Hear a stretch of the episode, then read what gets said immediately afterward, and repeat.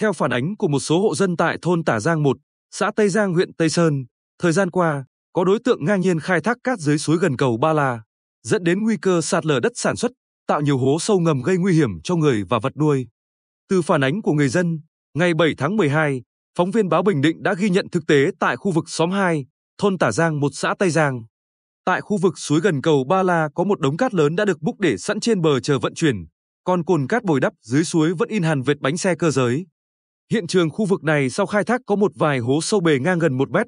Đêm 10 tháng 12, cũng tại địa điểm nói trên, phóng viên chứng kiến cảnh có người ngang nhiên sử dụng xe máy đào khai thác cát dưới lòng suối và múc cát lên xe độ chế, vận chuyển cát đến một địa điểm khác sát khu dân cư, gần tuyến quốc lộ 19 để trữ. Khi bắt gặp phóng viên đang ghi nhận hình ảnh thực tế, người này liền điều khiển xe đào di chuyển ra khỏi bãi khai thác cát.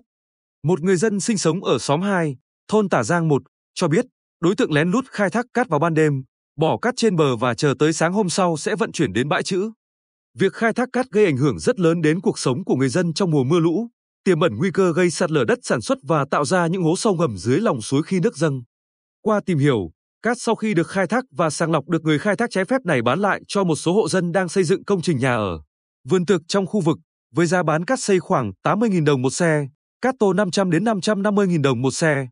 Trao đổi với chúng tôi, ông Nguyễn Văn Lượng, Giám đốc xí nghiệp thủy lợi Nam chi nhánh công ty trách nhiệm hữu hạn khai thác công trình thủy lợi Bình Định cho biết, tại khu vực suối Ba La, đoạn cuối dòng suối chảy ra hồ chứa đập dâng Văn Phong, có một số đối tượng sử dụng máy múc, xe độ chế khai thác cát trái phép trong lòng hồ, suối. Khi xí nghiệp mở cửa tràn thoát lũ, điều tiết nước thì lòng hồ, suối xuất hiện một số bãi cát bồi. Lúc này, các đối tượng đưa phương tiện ra khai thác cát trái phép, nhất là vào ban đêm. Đơn vị đã làm văn bản gửi cho các địa phương, đề nghị có biện pháp ngăn chặn tình trạng lấy cát bừa bãi. Cũng theo ông Lượng, thời gian tới, nhất là trước khi xả, điều tiết nước lòng hồ, xí nghiệp sẽ tăng cường làm việc với Ủy ban nhân dân các xã, đề nghị chính quyền chỉ đạo cán bộ kiểm tra, truy quét những đối tượng khai thác cát trái phép.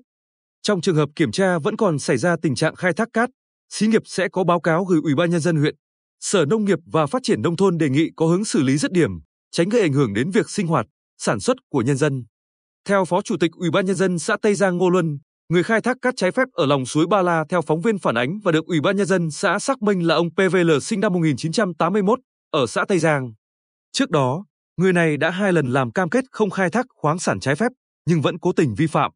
Ủy ban nhân dân xã sẽ mời ông L lên làm việc và có hướng xử lý nghiêm, không để tái diễn. Ông Luân cho biết, thời gian tới, Ủy ban nhân dân xã Tây Giang sẽ đề nghị lực lượng công an xã và chỉ đạo cán bộ xã tăng cường công tác tuyên truyền vận động,